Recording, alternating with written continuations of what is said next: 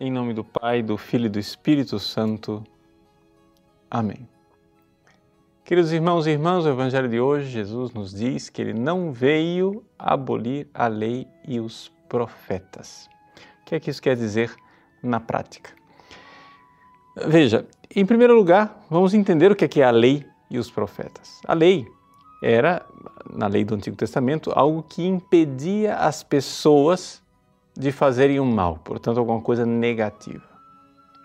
Enquanto os profetas, na verdade, era algo que impulsionava as pessoas a fazerem o bem, porque havia as promessas futuras.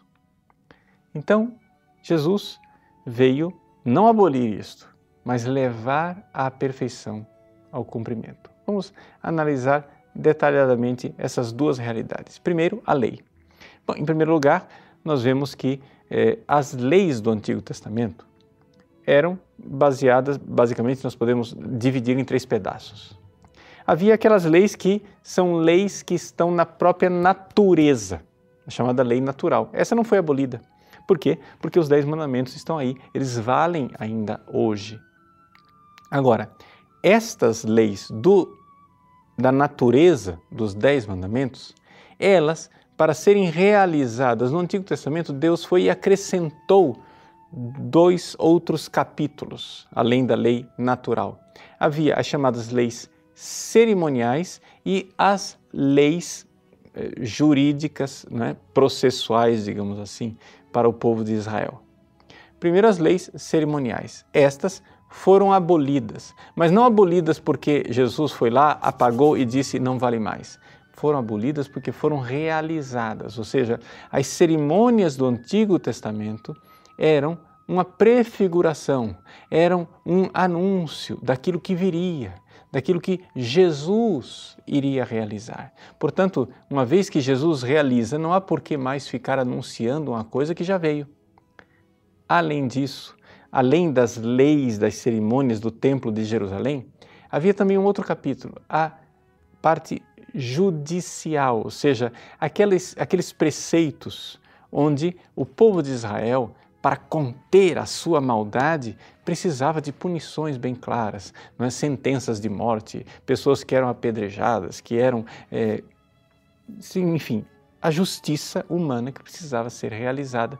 E Jesus vem para levar isto à perfeição como?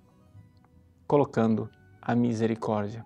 Como ele fez, por exemplo, com a pecadora que eh, foi trazida, arrastada até os pés dele no templo, na esplanada do templo, ali Jesus, com a misericórdia, ele vem trazer mais doçura e vem né, realizar de forma mais plena aquilo que antes no Antigo Testamento foi revelado imperfeitamente. Esta a parte da lei. Mas e a profecia? Quais são os a, a parte de profecia que Jesus veio realizar? Bom, em primeiro lugar, tantas e tantas coisas que foram profetizadas no Antigo Testamento e que não sabíamos o significado. Como Jesus, aos discípulos de Emaús, ele disse: Olha, era necessário que o Cristo padecesse tudo isso para entrar na sua glória. As pessoas ficaram assim, eh, boquiabertas, mas a gente leu o Antigo Testamento, a gente não conseguiu entender isso. E Jesus abriu-lhe os olhos para que entendessem as Escrituras. Ali Jesus estava cumprindo as profecias. Jesus estava mostrando que a promessa feita a Abraão, por exemplo, de ter uma grande descendência, se estendia agora a todos os povos através da fé. Ali aconteceu a realização da profecia. Aconteceu a realização da profecia quando Deus previu tirarei de vós um coração de pedra e colocarei um coração de carne. E então veio este coração maravilhoso, o coração de Cristo para amar. E aí, a realização plena da lei dos profetas no preceito da caridade, o amor de Cristo. Amai-vos como eu vos amei. E então há o cumprimento derradeiro de tudo isso, quando Ele nos manda o Espírito Santo, é a nova lei o Espírito Santo é derramado em nossos corações no dia de Pentecostes. Pentecostes era a festa judaica que celebrava o dia em que Moisés recebeu a lei no Sinai.